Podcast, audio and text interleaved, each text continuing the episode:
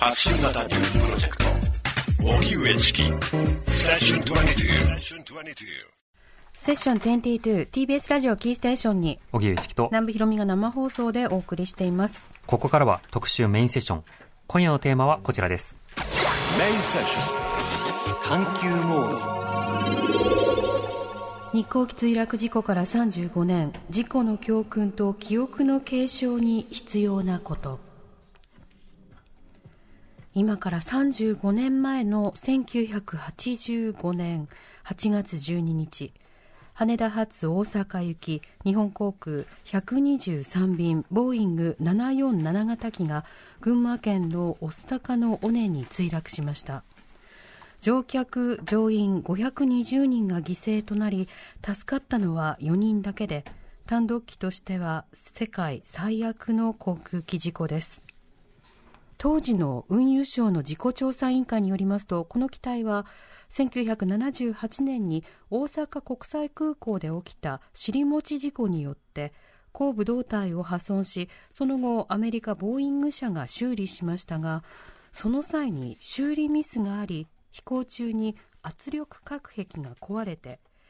尾翼などが吹き飛び墜落したとされています。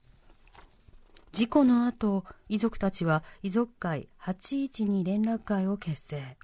事故の現場となった御巣鷹の尾根には昇魂の碑が建てられ毎年遺族などが鎮魂のため山へと登ります。今年は台風被害と新型コロナウイルスの影響を考慮して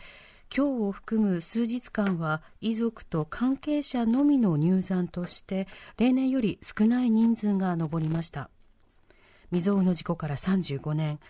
今夜は日航機の事故を改めて振り返り遺族はこの35年をどう生きてきたのかそして事故の教訓と記憶をどう伝えていくのか考えます。はい、というわけでスタジオには引き続き、はい、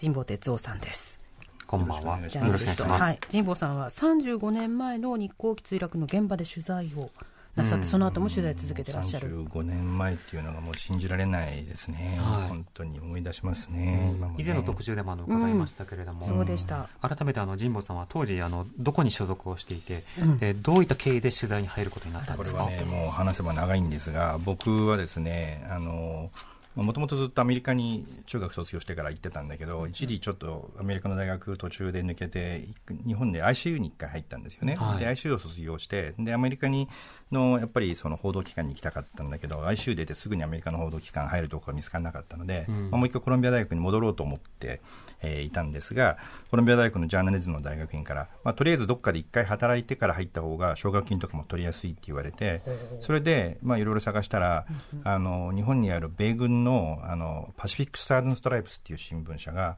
まあ、1年間でもいいから、あの来いやって言ってくれたので、うん、僕は実はその1年間だけパシフィック・スタン・ストライプスっていうところで働いて、はい、でそれであのコロンビア大学のジャーナリズムに行ってその後 AP に行ってっていう普通に、まあ、記者になったんでその85年の4月から働いてたパシフィック・スタン・ストライプスでこの85年の8月12日のこの日航機のえー、事故に遭遇したんですね。で、まあ、この8月12日っていうのはもうそれこそ本当に僕はたまたま、まあ、僕は二子玉川に住んでたんですけど玉川高島屋にあのスニーカーを買いに行ってたらアビックっていうあのソニーの、商品を売ってるところに大きなテレビがトルニトロンテレビがボーンと置いてあって当時まだブラビアはなかったんで、うん。うん、テレビに日光機レーダーから消えるっていう速報が出てたんです、はい、6時何分間で、うん、あこれやばいわとまあ、僕なんか右も左も分かんない。まだ新米の記者ですけどね、うん、やばいと思ってすぐにもうそれでスニーカーも買わずにすぐにそれであの家に戻ってすぐに、あの山登る用意をして、うん、で会社に行ったわけ。そしたらカメラマンもちょうどたまたま来てて。じゃあ行こうって言って、はい、指示出される間もなく、これはもう指示指示する人ももがまだいないから、とにかく行こうと、で全然わかんないんだけど、はい、どうもあっちの方らしいっていうことで、とにかくまず、えー、僕ら僕は中央高速の方から向かったんです。そのまあ、この辺だっていうのがラジオを聞きながらだったんだけど、うん、でまだ起こったかどうかも分かんない。レーダーから消えたっていう話でしかなかったからで向かって墜落位置もまだ分からずですよ、ね、分かんない。で結局、まあ、僕らは、まあ、結局その中央高速であの、まあ、その韮崎とかあたりで降りてから141号線がなんか上に登ってって、まあ、結局あの、えーえー、あそこら辺の北壱岐村の村役場とかあの辺にいろんな記者が集まってきてたので、その辺で情報をお互いにどこだどこだって言いながらもうみんなで走り回るっていうのいう状態だったんですその日の夜はね、え。だけど結局その日の夜はけ分からずに。でまあなんかなんか分かんないけど防衛庁が小倉山だっていう、まあ、これ全く実は間違ってたんだけど、あのクライマーズハイとかにもその なんでなんでそのデマが出回ったのか分かんない情報が出てるのがあのもう描か描かれてなんか違う間違った情報が一回出ちゃってでもおなんかもう右往左往しちゃったりしたんだけどで結局その日の夜のうちは分からなかった。で朝になってそれぞれいろんなところからどっかあの上空からは分かってるんですよ。どこにあるのかは。でもそこに下からどうやって行ったら行きつけるかっていうのは別に地図に道が書いてあるわけじゃないから全くわからないし夜はもう全然わからないのでで結局もうあの諦めてで1時間くらいそのその辺の道路で寝て仮眠を取ってでそれでみんないろんなところからルートをもう勝手に道ないですから勝手に上がっていくってことでいろんなあところから上がってる。僕らは、えーそこの消防団について上がっていったんだけど、まあ、運悪く僕らのところがよりももっとどうもこっちの方から行った方が良さそうだっていうのが無線に入ってきて、ん。で結局僕らはそこで途中まで行ってあじゃあそうしようってことになって引き返して、で結局その御巣鷹の尾根っていうところに、まあ、その別のルートからひあの先に着いた人たちがいたので僕らは着くのはちょっと遅くて、ええ。もう昼過ぎてたんですね。でもうその生存者がほぼ全部あの救助された後ぐらいだったんですけれども、あのっていう感じで到着したっていうのが大体その日の僕の現場までの道のりだったんですけどだから、ええ。まあ、最初にずいずいぶん、まあ、無駄しっていうか一回途中まで登って引き返してまた登ったのでものすごい大変だったんですけどでももう本当に現場はもう混乱の極みで、うん。とにかく上からは分かってる座標軸も分かってる。でもどうやって行ったらいいのかが本当に分からないなんてことがあり得るっていう状態で、はい。であのそれこそまあ携帯電話もないないもんだから、よね。はい、であの途中でその自衛隊の人なんかとも合流しながらですね、とにかくあのみんなで登っていくっていうような感じで、えー登っていったのが、まあ、結局だから8月13日の早朝からっていうことになりますね。うん。っていうのがまずその日です。んでまあちょっと現場の様子についてはあんまりなんかこう軽々に言葉で言うのもあれなんですけどまあいろんなところであの言われたり書かれてるようにですね。まあそれはもう本当にちょっと形容しがたいようなあの僕はその後もまあいろんな事故の現場とかそれから災害の現場、まあ、30, 30年以上も記者やってますから見てきましたけど、まあもう全く比較にならないほど、えーもう本当に後にも先にもああれだけのあのひどいえーむごい現場というのは記者になって最初の3ヶ月4ヶ月目に、あのあれを見てそれ以降35年以上記者やってますけどももう見たことがないのであのどんなものを見てももう怖くないっていう感じにはもう今なってますねそういう意味では。はいまあ、あの今ではねそはい。の写真で、あの振り返って見られる方もいると思うんですけれども、やっぱりその機体のその壊れた様であるとか、はそこにこう人々がこう転々としながらはい。それぞれの作業、取材をしたりとか、はい。あのあるいは救出作業であるとか、はい。はい。あるいはそのまあ解体であるとか対応であるとか、はい。い、ろんな作業をされていた。でも、はい。最初たどり着けたのが今の言ったような経緯なので、はい。まだあの必要な人たちがたどり着ききれていなかったようはない。状況もあったわけですよね。だからただつついただけついただついてもしょうがないじゃない？要するに、うん。まあ、とりあえずその、えーいわゆるそのなんですか？医療道具とかを最低限なものをその持ってった、持ってったとしてもそんな軽症の人なんていうのはもういないわけですよね。結局、うん。かなり重症の人が4人だけいてそれをなんとかまあ、そのヘリにその持ち上げて、その運び出したと、でもあとはもう、まあ、まあ、一晩経ってしまってるってこともあって、もう皆さん亡くなってたわけですよね。だから結局、まあ、そのなんとかその運び出せただけでももうすごいことなんだけども、それは、あの特に要するにただそこに行くだけでよければね、エベレストに登るような格好をしていけば、まあ多分誰でもその行けたかもしれないけど、い行くだけ行ってもしょうがないわけですよね、うん。そこに行って、まあ、その何のためあの行って目的を果たさなきゃいけないと、そこで例えば救助しなきゃいけないということじゃないですか。ええ。でその意味ではあるある程度のものを持っていかなきゃいけないということ。とそれからやっぱりそのよ夜真っ暗い中では結局全くあの救助活動っていうのもできないので、うん。まあ、結局もう 6, あの 6, 時6時台の飛行機でその実際に落ちたことがあの分かった分かった時はもうすでに暗かったのでね、えーそれもそういう意味ではあの後でその証言なんかで夜のうちはまあ話し声とかあのすすり泣く声とかも聞こえたっていうような証言を後から聞いてね、うん。まあ、もしかするとあのもうちょっと早ければっていうような思いっていうのももちろんそのあったわけだけども、ええ。それはあの時間あの時間帯だったらもうそれはしょうがなかったのかなっていう思いがありました。ただじゃあ一つだけメディアについてちょっと言言っとくとね、うん。あれ夕刊に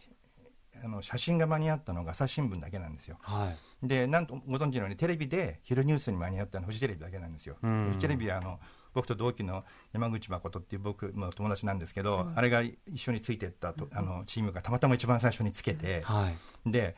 あの時やっぱフジテレビすごい元気あの時っていうと今は元気ないみたいな言い方なんだけど元気あったんですね。それでそこでその救助のシーンをあの川上その恵子ちゃんのし救助のシーンを通って、うん。あれねあの頃そんな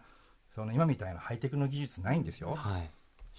ヘリコプターを上でフーバリングさせて、うん下からそこに電波を飛ばしてそれを東海テレビにそのそのヘリから飛ばしてそれ富士に送ってうん。昼ニュースであの露木さんが読んでる昼昼ニュースで飛ばしたっていうようなことをその場で考えたの。うん。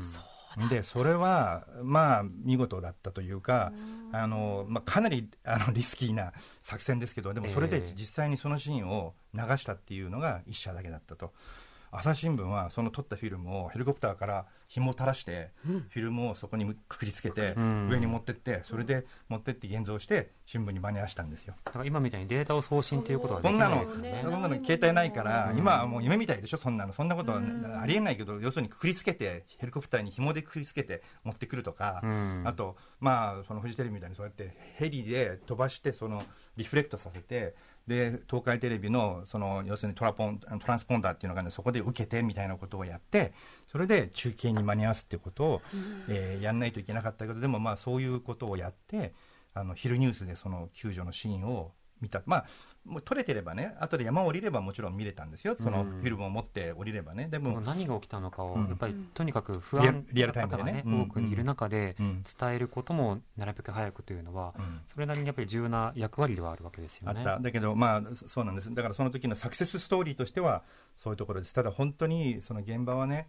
やっぱり520人の方が亡くなっている現場なので、そんで、やっぱり飛行機事故の現場っていうのはもう本当にああいうものなんだっていうことを、うんあの、本当に僕はもうその時に、あの、本当に痛感しましたし、あの、その後にほら、大きな災害を僕らは経験してるじゃないですか。ええそれは、その阪神淡路にしても、それから、あの東日本にしても、それからまあ他にも僕はあの、えーいろんな津波の,、あのうんそうですね。パパニューギニアの津波とかいろんなところうん。をその、その取材に行った時にねたくさんあの犠牲者が出たところも見ましたけれどもやっぱりあの日航機事故っていうのはそのものすごいその、まあ、限られたエリアにものすごいたくさんの方が亡くなってその集中していたので、うん。えーその意味ではやっぱりそあの本当にそこが精神的には僕が一番やっぱり辛くて本当にあのなんていうんですかな。泣きながら取材をするっていうと変なんだけどどうしたらいいかわからないけどとにかくそれを焼き付けてメモを取るしかないじゃない。僕らあの、うん。当時テレビの記者ではないんで、ええ。記事を後で書かなきゃいけないけどな何をメモ取ったらいいかもわからない。でカメラマンは、まあまあ、パシャパシャ取りますよとにかくね、うん。でもどっちみち使えないですよほとんどそんなそういうまあのまさにそのそのものそのものなんていうの使えないからお前そんなの取ってどうするんだろうと思いながら僕は見てましたけど、そのご遺体とか、うんご遺体とかがそのどうしても映っちゃうんですよ、それは、うん。もうそんなの、それ逆に言うと、ご遺体を映さないで写真を撮ること自体がとても難しい状況なんですね、うん。わざとそれを避けて写真を撮るっていうのは、あのどんな写真なんだって話になっちゃうようなものになっちゃうわけですよ、ね。えででもそれを僕は僕らは伝えな、何らかの形でやっぱり何が起きてるのかは伝えなきゃいけないと、でも一体何を伝えたらいいんだろう、この現場でっていうのが、あの判断ができないっていう、でただ何人が死にましたっていう発表を伝えるっていうのでいいのかっていうことも現場を見た人間としてはあるじゃないですか。事故の。その特にまあ航空機事故の場合だと、あのその場で亡くなった方々やその機体の状態を伝えることももちろん重要ですけれども、それこそあのこの後紹介しますが例えばフライトレコーダーがどうだったのかとか、どういった経緯だったのかとか原因とかですね。そうですね。過去にどういった修理とかどういった、あの状況があって、はい。事故につながったのかの検証が分かるためには、はい。はい。時間がかかりますもんね。でだから、まあ後で議論になると思いますけど、だからこそ、その原因のところがですね、実は、まあ、35年も経って、まだこんなこと言わなきゃいけないのがその残念なんですけど、僕はやっぱか十分じゃなかった、原因の究明が、一応、事故調の発表っていうのは2年後にありましたけれど、それはいろいろな法律の壁やいろんなものの壁に阻まれて、うん。あの事故調の方は頑張ったと思いますよ、頑張ったけれども、いろんな壁に阻まれて、十分な検証ができないまま、まあ、その限界の中範囲で頑張ったっていう、えーところでとどまってしまったっていうことがね、うんあの現場を見た人間としては、あの非常に残念、えーだと思います。やっぱりそれは、あの制度が十分そろ整ってなかったんだから、じゃあ、その教訓として、その制度を整えてようよとなならなきゃいけないところが、いまだにまだその制度が整ってないんですね。うんその時に、こういう制度がないから原因究明できなかったじゃないか、じゃあそういう制度を整えようにならないとおかしいはずなのに、まあ後で制度のあのじ時間があったらその話したいですけど、ええ。そのせ制度がいまだにまだ整ってないっていうのが、えー僕は非常にあの残念だし、問題だと思います。うんはいだまだその教訓もあるし、うんまだその課題もあるということです。はいではあのこの日航機の事故、その様子をですね簡単にまとめました。で、これからまとめて放送する内容の中には、あの墜落時のフライトレコーダーの音声など、あの生々しい音声も含まれていますので、ちょっとそのまあフラッシュバックとか様々なものが怖いなという方は、あのこの素材何分ぐらいですかね。え2、3分、あの3分ほどのあの紹介音声になりますので、はい。その間あのボリュームを絞るなど対処していただければと思います。はい。それではお聞きください。1985年8月12日午後6時過ぎ。羽田発大阪行き。日本航空123便ボーイング747型機が羽田空港を飛び立ちました離陸から12分後の6時24分35秒。なんか爆発したぞという機長の声がボイスレコーダーに残されていました。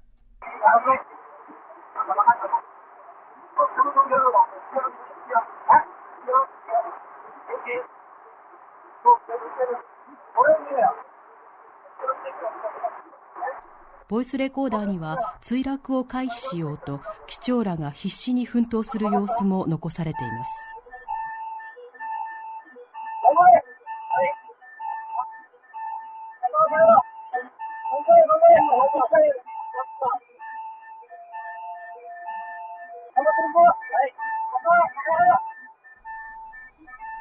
機体の異変から墜落まで32分間。激しく揺れる機内で遺書を残した乗客もいました。ママこんなことになるのは残念だ。さようなら。子供たちのことはよろしく頼む。怖い怖い怖い。助けて。気持ちが悪い。死にたくない。そして午後6時56分。日航機は群馬県の御巣鷹の尾根に墜落しました。ます。政府の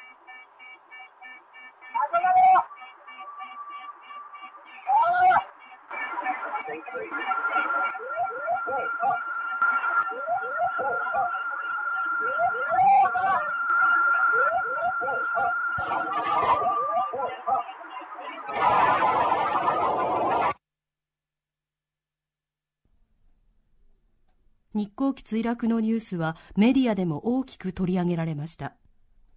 事故翌日の TBS ラジオでも朝の番組で現場からの中継などが放送されました。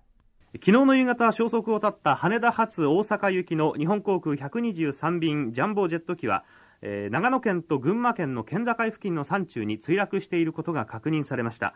それでは早速墜落現場付近に、えーヘリコプターが飛んでおりますえーパイロットの中島さんにえー現場付近の様子伝えてもらいたいと思います中島さはい、おはようございます。んおはようございます、はいえー現場はすぐ私の左下の方にございますけれども、えー私が見ましたのは JAL という英語の字が入りました。私の判断では垂直尾翼ですね。あ機体のはいはい。あれらしきものがあーあのありまして、えー落ちておりまして、そしてその周りがですね、約そうですね300メートル四方ですね山があの焦げております。で未だにまだ、えー薄く煙がくすぶって上がっております。まだ煙が上がっていますか？っております。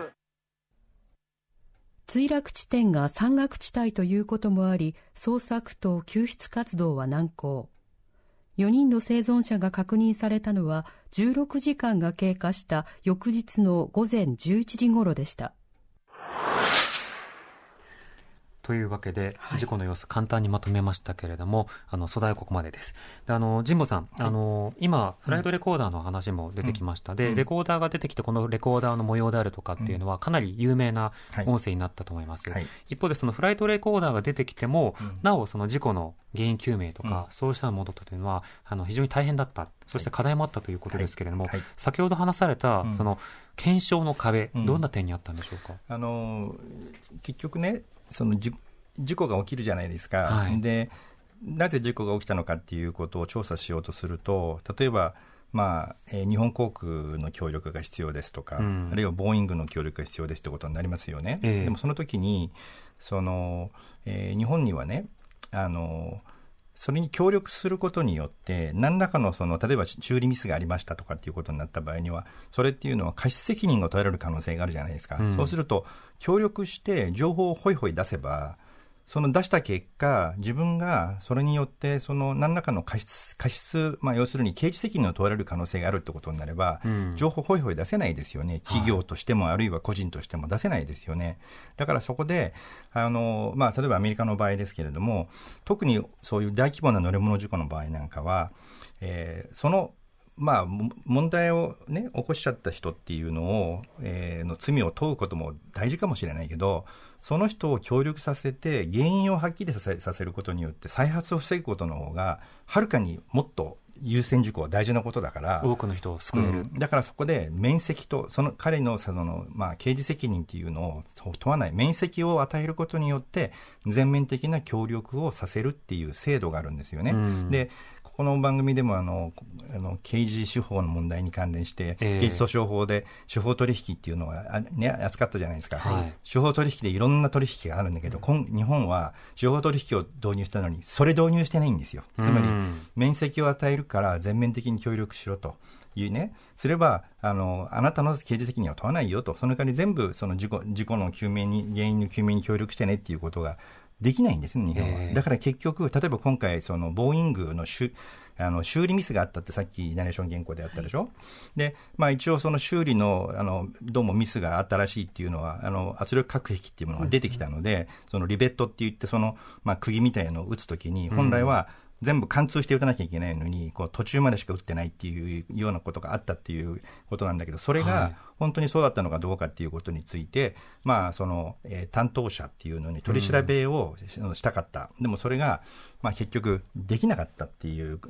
とになってるんですね。で、それは、ボーイングがそれに協力をすれば、その人間が刑事訴追を受ける可能性があると。うんうんで、日本はその面積を与えることができない。でしかも、まあ、あの、日米の間では、えー犯罪者引き渡し条約があるんですね、うん。日本とアメリカ、日本ってアメリカと韓国の間にしか犯罪者引き渡し条約がないって話あったでしょ、2カ国しかないって、でまあ、1985年の段階ではアメリカしかなかったんだけど、アメリカとはすでにあったんですね、だからそういうことになって、その人間をじゃあ日本側に出せって言えば、一応アメリカは出さなきゃいけないっていうふうになってるわけですよ。だそうすると、その日本にはその面積を与えるってこともないってことになれば、協力できないじゃないですか。だからアメリカから見たら日本の司法制度そのものがうん。非常にこう途上国というか、うん。あの非常にまあプアというか問題のある国だってそれができないんだだったら、まあ、協力しないっていうのは、むしろアメリカの憲法上認められる権利なんですね、自分を訴追す訴追から守る権利っていうのはうん、当然その、それぞれの個人が持ってるわけですよね。わざわざあの訴追されることを分かっていて、自分から自ら協力をしなきゃいけないっていうことはありえないっていうふうになってると、だから結局それ、それがないために、いろいろな乗り物事故とか、いろいろな大規模事故の時に、えーその一人の人間の責任を問うことよりも、その人間に面積を与えて、原因を究明することによって再発を防ぐっていう制度っていうのが、この日航機の時も言われたし、その後も大規模事故の時に言われるんだけども、ええ結局35年経った今も日本では導入されてないっていう問題があるんですね。はいで、この時も結局それが壁で、本当の原因が何だったのかっていうところの核心部分までは、えー詰め切れてないんですよ。ただ、事故調が、まあ、えーそうであっただろうというところまで、えーそのまあ、ある種仮説その、まあ、なんていうのかな、確率の高い仮説というところまで、事故調査委員会、当時は運輸省の中にあったんですけどね、運輸省事故調査委員会が一応報告書で、えー、そこまでは踏み込んでるので、まあ、今のところそういうこととされている。でも、そこは、あの、まあ、自分らからすれば、じゃあなぜその、こえー、修理ミスが起きたのか、なぜそのような、その不十分な修理のまんま、で、その後の点検も何度もされてるはずなのに、なぜ修理ミスがあり、なおかつ点検でそれが、えー、まあ、見過ごされたのかっていうようなこととかね、そういうことは結局わからないまんまなんですね。で、それが、多くの遺族の方は、一番やっぱり今でも心残りだと。つまり、もう亡くなってしまった方は戻らないかもしれないけど、せめてあれが無駄、無駄死にじゃなかったと思う、思えるためには、あれによって何かがもっと安全になったとか、教訓が生かされたとか、ね、何かがそれによって良くなったっていうふうにやっぱあの思いたい。でもその、それのためにはやっぱり原因がきちんと究明されるっていうことが、えー、どうしても必要であるっていう言う方はすごく多いんですよ。でも本当にそこがなぜか、でね、その司法なんとか審議会みたいなところでね、いやなんかその、えー、実際に責任がある人間にね、その面積するっていうのはなんか日本の、日本人の心情になんか合わないみたいな、そんなことで一発でそれを却下されちゃうみたいな話なんですね、いつも。でね、ちょっとそこは、うん、あまりにもちょっとそこは、こういう事故の時にどれだけそれ、それ、それを求める声が強いのかっていうことが、そういう審議会なんかの時に、議論されてないんですよ、全然。なんかもう司法、放送関係者、放送ってあの司法の方のね、えー、放送関係者のそのマインドの中だけで、枠組みの中だけで、なんかこう、そういう制度がいいか悪いかみたいな話だけされてるっていうところがあって、もっとこれは大きな問題ですよね、これっていうのはね、社会、社会がどうあるべきかとかっていうに関わる問題なので、で、僕はその、あの、大きなテーマで、その事故の教訓を生かされているかっていう中にね、まあ、いろいろあるけれども、その中の一つの大事なものっていうのは、今でも僕はそれじゃないかと思っていて、えー、えー、そこが35年経ってもまだ実現してないっていうところに非常に不満を持ってるっていうことなんです。5年前ねあの、この特集を取った時にも、うん、そのテーマというのは出てきたわけだけれども、うん、その間、この国では司法制度改革というものの,、その一端というのはあったんだけれども、今言ったようなその司法取引などに関しては、検察の焼けぶ取りの方にはあったんだけれども、ある種その国民の例えば人権を今後守っていくために、トータルで必要な制度としての,、あの司法制度の改革というものが結局なされなかったっていうのは、こうした問題の、まあ、課題が残っている以上に、ますますこう増してしまっているというか、そうしたことを真正面から議論できない状況になってしまっているだって検察にとってはメリットないですからね、このこの制度が導入されてもね、検察とかその、いわゆる法務省や検察にとっては別に、こういう面積制度を導入されたって、そんなに直接メリットがないですよね、それ自体はね。むしろその責任者をね、吊るし上げるチャンスを失うわけじゃないですか、それは逆彼らからしてみればね。だから、できればやりたくない話になっちゃうかもしれない。でも、報告書作成とかね、うん、そうしたものでしっかり評価されたり、うん、ある世の中から、例えば説明されたときに検察が丁寧に答えてくれて、うんうん、あ、それは確かに分かりました、今後に役に立ちますっていうようなものが、あまりに前例としてなさすぎるから、そうしたのことが一度、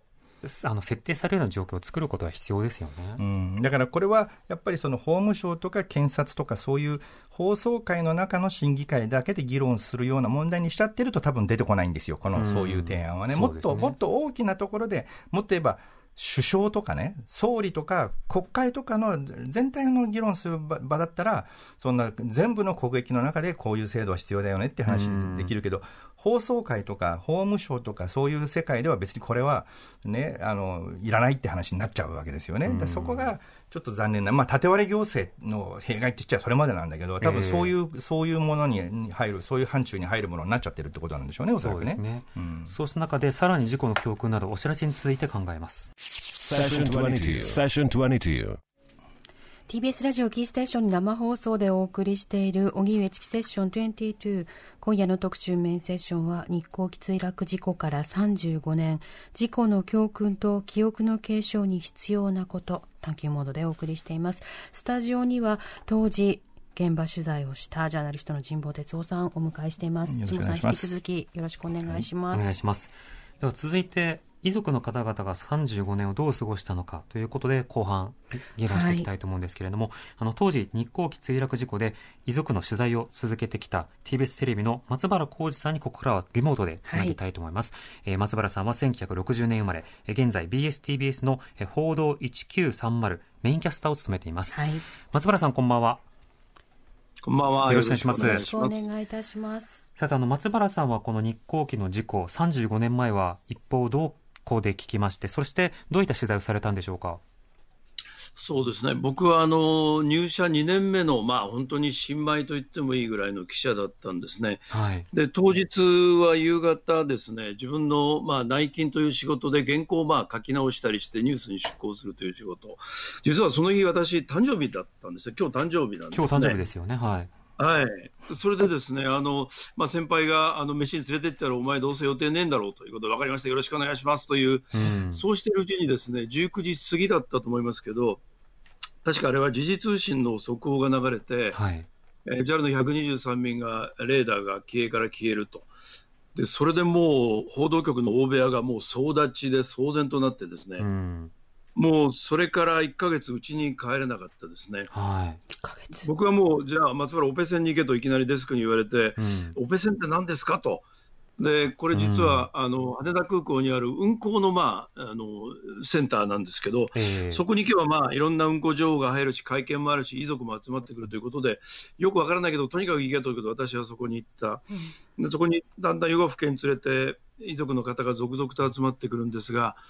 やはり当然ですよね、ものすごく殺気立っていて、うん、例えばカメラマンが遺族の方がこちらに来るのを撮っていて、いきなり、まあ、殴られたりっていうシーンも見たし、はい、私たちももうどうなるのかわからない、遺族たちも不安で仕方がない、そんな時間でしたね。それから夜中になって、どうも現場が分かってきたと、見えてきたと、大体方向が分かったということで、そちらにバス遺族の方が向かう、僕らもそっちに向かうと。いうことで、あの神保さん、山に登られたということですけど、僕は下の方でいて、ですね、はい、まあ、遺体が運ばれてくる、ヘリなんかでどんどん運ばれてきたりする方の遺体の安置所というところに行って、うん、まあ、もう遺体といっても、本当にある種、まあ、部分遺体と言ってもいいような。ものばかりが次々運ばれてくるようなところ、そこで遺族が確認作業に入る、もう本当に暑い夏で、もうあの腐敗も進むわけですね。ですから、覚えてるのは、ものすごい暑さとものすごい匂いと。あの夏は本当にその記憶がありましたね。それから1か月、遺族の方がいろんな、まあ、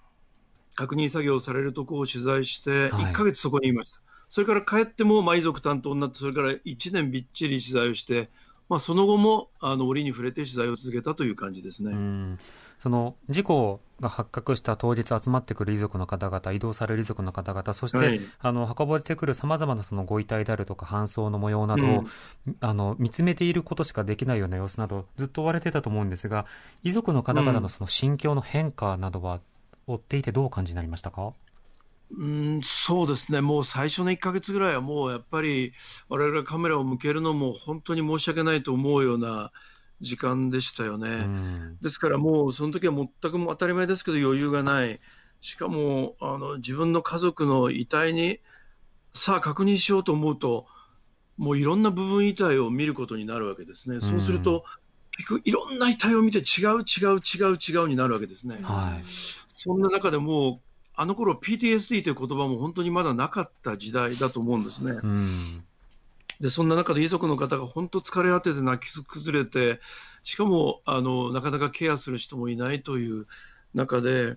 まあ、とにかく最初はもうそういう日々が続いた、もちろんそれから私も遺族会を取材したので、そこからだんだんだんだん皆さんが変わっていく姿というのを見ていったというのは、うんあのあります。もしあれだったらそこまでしますけど、はい。そうですね。ただ、あの、まあ、その後、例えば連絡会を作ったり、あるいはその慰霊のために、ね、あの、登山をするということも、だんだんこう、作られていくわけですけれども、でも事故当初というものは、とにかく、何が起きたのかわからない、うん、そして自分の身内に何が起こったのか、はい、あの知りたいけれども、いろんな壁が出てくるということになった、うん、あの、ね、松原さん、この遺族取材されてきて、先ほどあの神保さんもね、うん、そのいろんな壁があって、はい、調査が不十分だったって話されましたが、はい、遺族の方々、この調査のあり方について、どう反応されてこられたんでしょうか？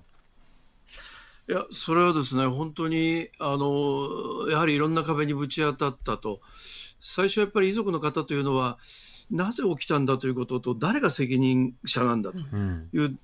どうやって罰せられるんだという、そこでいろんなことを考えるわけですね、当然ですよね。えーうん、で、日光とボーイング社を提訴し、それはまあ責任者ということを特定したいというと同時に、原因を知りたいという、まあ、そういう思いなわけですね。えー、ところがですね、結局、さらに神保さんもおっしゃったいろんな壁にぶち当たる、結局、なぜミスが起きたのかという肝心なところはなかなかわからないわけですね。しかも自己長が描いたシナリオにだと通りだとすると、なぜ、あれ、急減圧が本当に起きてるとは思えないような状況が証言であるじゃないかとかですね、えー、いろんな疑問結局残ったままなんですね。ですから、だんだん遺族の方もですね、わからない、納得できない、でもじゃあ何が問題なんだと。それはつまり、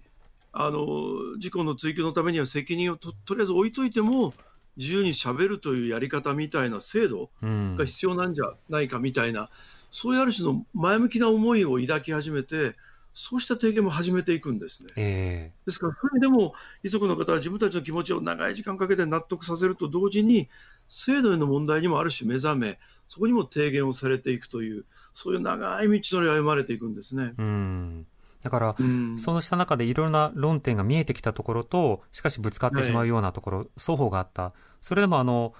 当事者の方々、その家族の方々が、いろんなその問題点というものを世の中にこう、訴えていくということもされる。そうですね。ただ一方で、あの、現実でも、あの、現在でも、そうした制度であるとか、対応が十分整ったとは言い切れないわけですよね。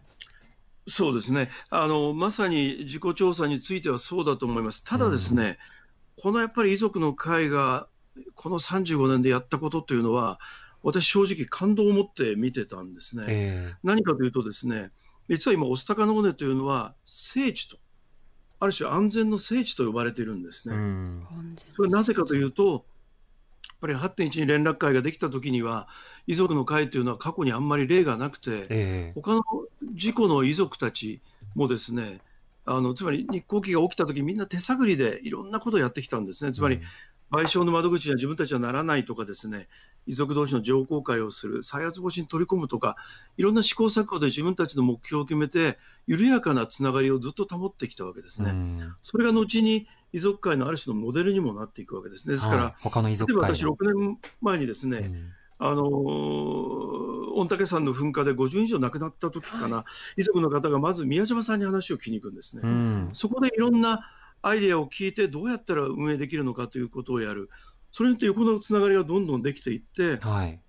例えばですけど、JR 福知山線の脱線事故、あるいは明石の歩道橋の事故とかですね、いろんな事故の遺族の方が、やはり御巣鷹山に登るようになる、御巣鷹の尾根に登るようになるんですね。そこでいろんな連帯が生まれて、だから遺族の方々が今まで、ある種、遺族というのはかわいそうな人たちだということで、ある枠にはめられて声を上げられない状況があった中で、宮島さんたち遺族会の、まあ、事務局長の方なんかが中心になって、えー、遺族という存在を社会的な存在にですね声を上げることで認めさせたというものすごい役割があったと思うんですね。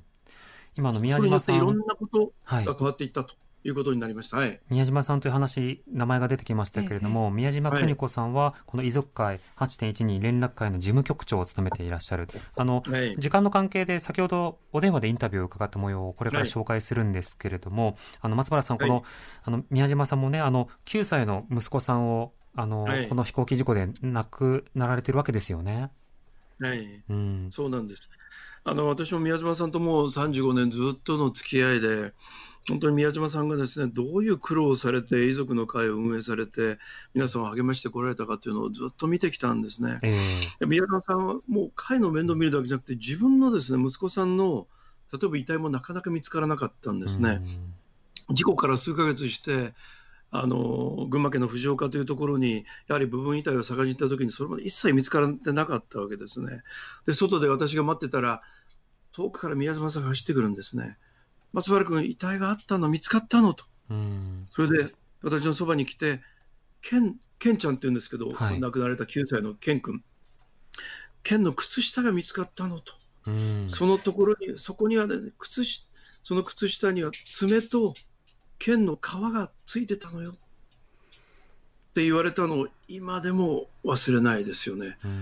だからご自身の思いをいろいろ整理すると同時に遺族という遺族の会という、まあ、500何人亡くなってるわけですから、遺族の方は3000人、4000人とも言われる規模なわけですね。えー、の方々と連絡を取って、さらに他の事故の遺族の方とも連絡を取り合って、35年間ずっと声を上げ続けてきたという、うん、私は本当にもう本当に尊敬しているというそういう方ですね。うん。9歳のお子さんがね、その野球の応援に行くということで、はい、あの、プレゼントしてチケット、そして、その見送ったけれども、それがもう、根性の別れということになってしまった。それも、その息子さんの、その、一部をですね、まず最初に出会われた時の反応というものを松原さんが、あの実際に間近で見られていたというお話なんですよね。その宮島さん、あの事務局長として長らく活動されてきたんですが、先ほど電話でインタビューした模様、あの松原さんも一緒にお聞きください。はい。宮島さん、こんばんは。こんばんは。よろしくお願いします。はい。宮島さんは今どちらにいらっしゃるんでしょうか。は今日も自宅であの帰っております。はい。はい。はい、今日12日はどのように過ごされたんですか？今日はもうあの昨日からなんですけど、昨日あの上野村に入りまして、はい、朝から慰霊登山をして、でまあ、息子のところにお参りをして、その後午後に慰霊の園でお参りをして、それでもうこちらの方に、そうですね、3時、4時ぐらいですかね、はい、戻ってまいりました、はい、あの5年前にもお話を伺いましたけれども、はい、あの今年のあの慰霊登山の様子、参加者の様子などはどうだったでしょうか？そうですね、やはり例年よりは、もう本当にかなりかなりというか、山が、あの山のなんて静けさを感じるぐらいなあの静かな山で、はい、あの人数はとても少なかったです、うん、それはコロナの影響ということですか？そうですね、あの私たち、今年はあの前日にやる灯籠流しもやらない、またあの山での集会というか、あの慰霊祭もやらないということもありまして、まあ、コロナのことでもんなで、まあ、公共交通機関使う方がかなりいらっしゃるので、はい、まあ、やらない方向で、村にもご迷惑かけない方向でというのを最初にもう4月の時点で決めましたので、うん、それであの、まあ、こち山まで本当は登りたいんだけれども、えー、今年は我慢するよっていうことになりました。なるほど、はい、参加者の方々の反応はいかがでしたか？そうですね、まあ、あの皆さん、マスクをつけたり、感染予防をしながら、でも1年に1回、やっぱりこう現場に立ちたいっていう思いがとてもあって、まあ、あの来年はみんなでまたこう話したいねなんて言いながらあの登っていました、うん。はい、35年というこの月日についてはいかがお感じになりましたでしょうか？そうですね。35年。あの生まれた、ね、ばかりの子供が35歳。本当はすごくすごく長い月日なんだと思うんですけれども、はい、でもうん私たちは8月12日っていう日から1年が始まるというか、本当に1年目からそうなんですね、新しい1年をこの日から迎えていくのをこう重ねて重ねてっていうことであるので、まあ、確かに振り返ると35年ってなってしまうんですけれども、はい、そんなふうに今年も思っています。うんこうしたその事故の教訓については、その事務局長として、はい、あのこれからどんな点をさらに知ってほしいと思いますか？まあ、あの教訓というのは当然のことですけれども、あの事故が残していったものに対しては、一つ一つ、またあの次の世代につなげていきたいと思うんですけど、現場でもいろんなことで教訓として生かされていることがありますけど、それをさらに、うん、忘れることなく、毎日日々の中に生かしてほしいというふうに思っていますけれども。なるほどまたあの例えばその飛行機などのその航空事故に関してはあの、はい、毎年何かしらあの発生してしまうような現実もありまたメディアもいろいろな報道をしたりするわけですけれども、はい、そうしたものにつ,、ついて触れる中でまだ課題があるなと感じる点などはどうでしょうか？そうですね。大きく、まあ、被害者の立場から言うとやはり事故が起きたときになぜどんな原因でっていう、やっぱりあのそこを一番知りたいというのが遺族としての大きなあれです、はい、もう一方はやはり被害者、そこにいる被害者たち、遺族、そしてあの負傷者もいますけど、そういう人たちに対するきちんとした仕組みをがあって、そこで支援をされる、そういう仕組みがやはりきちんとある両輪であることがやはり必要だと思っていますので、うん、まあ、両方とも少しずつではありますけれども、まあ、あの改善はされてきているけれども、まあ、今、そんなことをさらに進めてほしいというふうに思っています。なるほど。はい、またあの今年のメディアの取材というのはいかがでしたか？阪のねはどうしてもこう新人記者さんが多いんですよ。はい、で、まああのそれはそれでいいと思うんですけれども、私も現場のあの現場をまだ初めて登った方とかいらして、まあ、もうちょっとこう。今はこれだけメディあのインターネットが発達していて、本当、どんな形でもこの軸を勉強できる、学ぶ機会がたくさんあるので、うん、まあ、かなりそういう点ではきちんと学んで、遺族に対しても、あのまあ、何度も何度も同じことを聞くようなことがないようにいつも思ってるんですけど、えー、まあ、今年もやはり同じようなことにあのあったので、まあ、そういう面では、一緒にそこもあるあるあるあることを前提に私たちは次のことを考えていますので、35年の月日がありますので、ね。はい、まあ、そこから一緒に出発すると、さっき言った事故原因のこととか、被害者支援のこととか、次へのこうあの考えをお互いになんてか、なんていうのか提案、提案できるというかね、社会に対して今、これが必要なんだよっていうところに立ってほしいなって、今年も思いました。なるほどあの、具体的なあの社名などはあの出さなくても大丈夫ですので、はい、何かその、はい、なんでしょう、新人記者さんとの認識のずれとか、はい、あるいはその前提が共有されてないなと感じたようなことというのはあるんですか？そうですね、やはり、うん。まあ、被害者というのはやっぱりもう本当に亡くなった人のこうその人がどんな形で亡くなられたとか、はい、やっぱりあのあの時の状況はどうだったかっていう、もう本当に1年から 5, 5年ぐらいの間の、まああの事故原因についてもそうですけど、そういうことが知ってるが前提なんですよね。ん。なんで、まあ、おぼろげはもちろんな皆さんもなってるけれども、やっぱりそこでこう共有されないことがやはりありましたね。なるほど、はい、そうですねまたあのこ今年はあの村の方にもその影響、あの迷惑をかけないようにということで最小限にということでしたけれども、はい、あの村の方の村の方々の反応というのはどうでしたか？いやあの村は本当に誠実に、まあ、台風の19号というのが去年10月にあって、はい、もうそあの本当に村道も、うん、すごく崩壊したり、山道ももう通れないような状況だったんですけど、えー、そうですね、もうあの台風が起きて1週間以内に、えー、もう朝5時ごろ出て、夜5時に帰る徒歩でですね行って山に登っていただいて、うん、いうような村の人たちのその思いっていうのかな、あの私たち遺族に対する思いもそうですし、やっぱりあの山にこう大事にしてる。聖地として大事にしたいって思いをもうずっとずっと持っていただいて特に今年はそれを感じましたね。はいなるほど。はい、あの、そうした中、あの、また来年以降も、あの、いろいろ啓発であるとか、それからあの、今後の、えー、事故に対する対策、あるいは同じような被害に遭われた方々に対する、まあ、あの、相互支援のあり方、発信されていくと思うんですけれども、はい、今後の課題、あの、連絡会の今後の課題という点についてはどうでしょうか？はい、あのいろんな、まあ、いわゆるこうさっき言った被害者支援をもっとさらに進めていく、どうしても日本の被害者支援制度ってやっとこう少し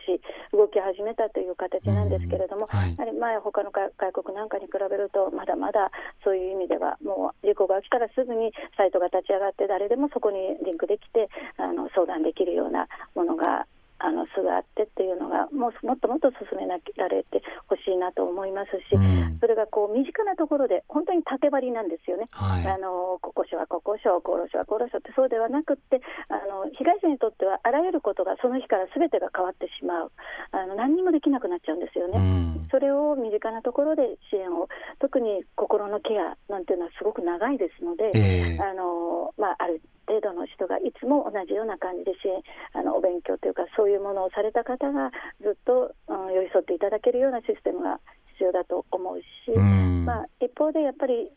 自己調査についても、やっぱり疑問をこう被害者にとっては、その時本当に難しくって、もう新聞すら見れない人たちにとって、はい、私たちはまあ30年目に自己調査のあの報告書の、えー、国交省に行って、もう一度再度再度あの疑問をぶつけたりもしてるんですけど、でもまだまだそれに対しても、やっと、うん、35年経っても、もう少し知りたいよっていうところもあるんですね。えー、でそれには必ず門戸を開いてあの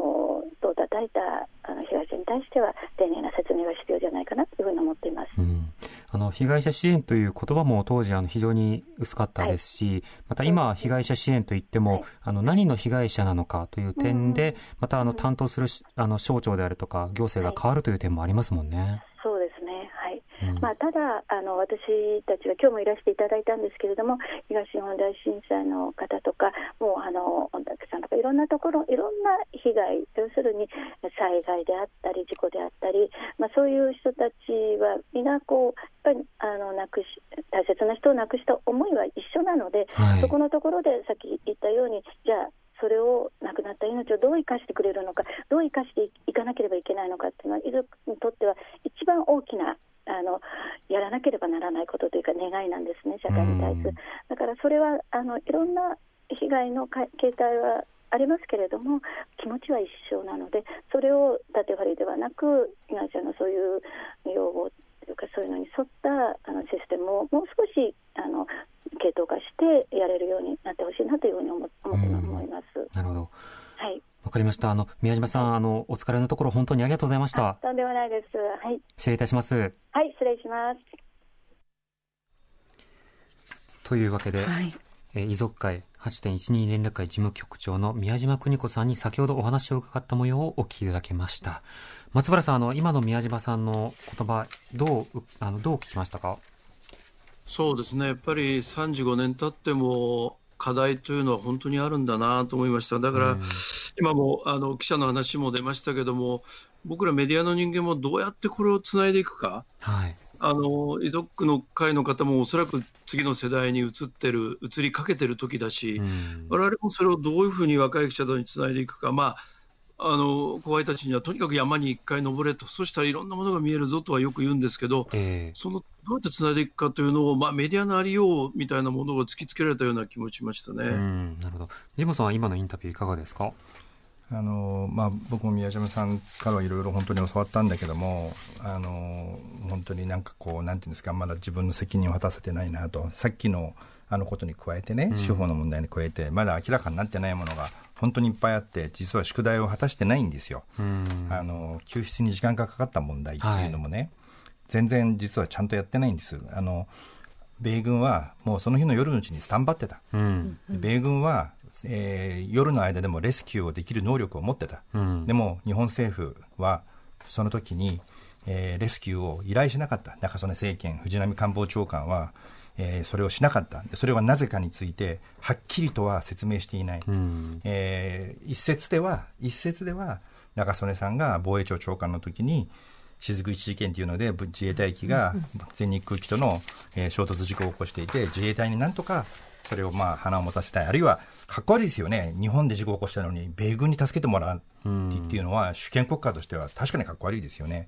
だから頼まなかったんじゃないかな、でも前の晩から言ってれば、もっと助かったかもしれないって話ありますよね、うん、それについても、ちゃんとそれについての確たる説明がない、それからなんでアメリカはちゃんと原因についてやらなかったのか、うん、その後ボーイングが史上最高益とかを出してるんですよ、はい、ボーイングはその後飛行機をバンバンに売ってるんですよ、でも実はあそこで油圧系統の構造欠陥を直すってことを実はその後にやってるんですよ。だから構造上の問題もあった可能性もあるのに、それについて全く追求してないんですよ。だから宿題を僕らは全然やってないんですよ、実は。その司法の問題だけじゃなくて、一体35年間自分って何やってたんだと。うんこうしたその今まで言ったようなその制度の話、それからあの様々な仕組みの話もそうですし、それからあの先ほど松村さんもお話しいただいたように、その当事者、被害者の方々が、あの、まあ、当事者会を作っていろいろ声を上げていくっていうことがようやくできるようになっていった。それがあの後々のモデルとなっていった。でも、いろんなその体制の中で改善できてないという点もあるわけですよね。今あの、松原さん、神保さんからも教訓、残ってる、残りすぎているという話ありましたけど、松原さんどう感じになりますか、うんあのやっぱりですね、一つはあの自己嫌悪をどうやってきちんとね、やっぱりそれを追求するかというか、それが分かんないと再発が防止はできないわけですね。うん、ですからやっぱり責任よりもまず二度と起こさないためにね、まあ、責任も大事かもしれない、でもそれよりも、やっぱり再発を防ぐために当事者にどうやってあれを語らせることができるかという、この制度をやっぱりどう作るかということ、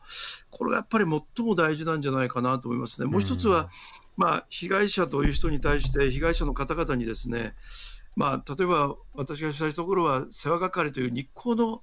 方々が世話をするわけですね。はい、で保証どうですかと言ってくる、つまり加害と被害が向き合わなきゃいけないみたいなことが起きる、うん、これ、なかなかうまくいかないわけですよね。だから、被害者の方々、どうやって心を癒すのか、心のケアも金銭的なケアもですね、これ、より制度的にも行政としても、社会としてどうやって寄り添っていくかという、これもまだまだですね、うん、これ十分じゃないと思うんですね。それも大きな課題なんだと思いますね。えー、そうした中では、その課題を共有し、うん、まあ、行政、政治を動かし、世の中を変えていくためにはメディアの役割重要です。うん、松原さん、あの、メディアの課題はどうですか？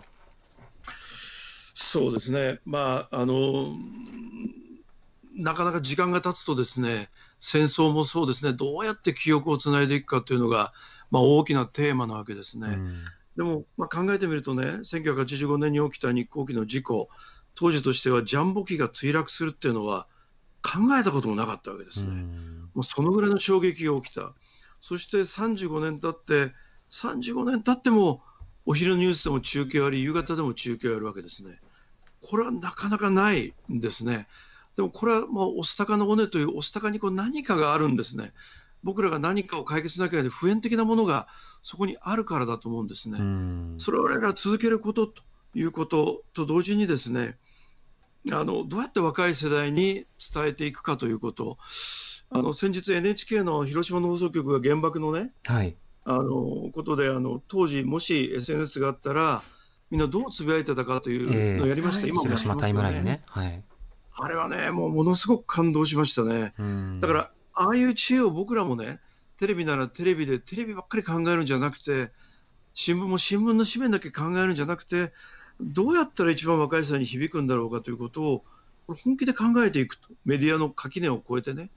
多分それがものすごく大事なんだなというのを今回、NHK の広島放送局のあの素晴らしい取り組みを見て、ものすごく感じましたね。